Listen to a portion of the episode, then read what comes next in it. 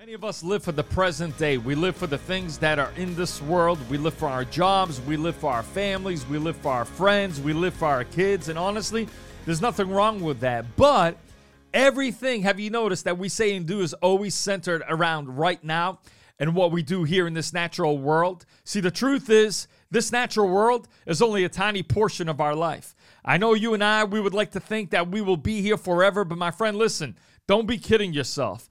The Bible tells us that we are only here temporarily, and one day this world and our natural bodies will expire. And so, what I hope for you is that when the time comes to check out of this world, you are ready to meet the Master. In First Chronicles chapter 9, uh, chapter 29, verse 15, the Bible says, We are here for only a moment. Our days on earth are like a passing shadow gone so soon without a trace. And then in the New Testament, in the book of James, it says in chapter 4, verse 14, How do you know what your life will be like tomorrow? Your life is like the morning fog. It's here a little while, then it's gone. Listen, even though at times it may not feel like it, all of us have temporary residency here on this earth. And while we are here, we need to prepare for where we are going. You know, in just a few days, I'm getting ready to leave to go to West Virginia.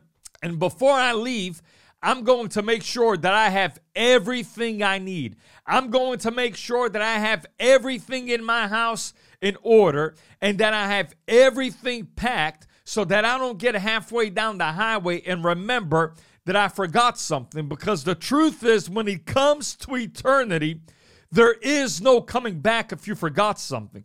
That's why you need to make sure that your house, your life is in order. You need to make sure your life is right.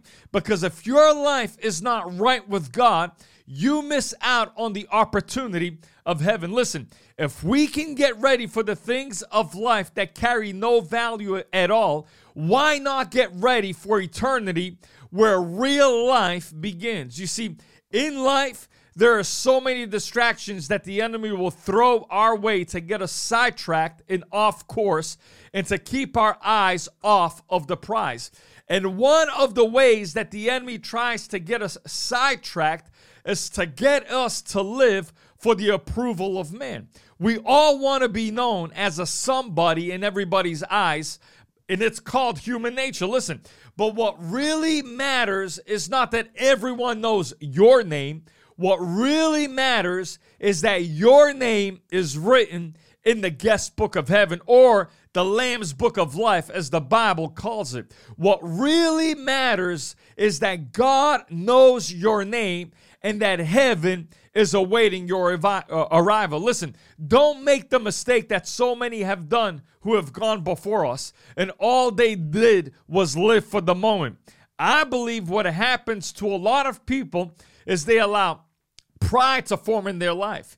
And pride causes them to live their life around what other people will think or say about them. But my friend, listen, I want to encourage you today that if there's anything worth living for today, it's eternity. We all love to hear words of approval, but the greatest approval that we will receive is from the Lord Jesus Christ Himself. When at the end of this life, we will hear the words, Well done, thou good and faithful servant, enter thou into the joys of the Lord. So today, listen, friend, as I close this broadcast off, make a decision that you will get ready, you will stay, stay ready, and you will live for God's approval in Jesus' mighty name.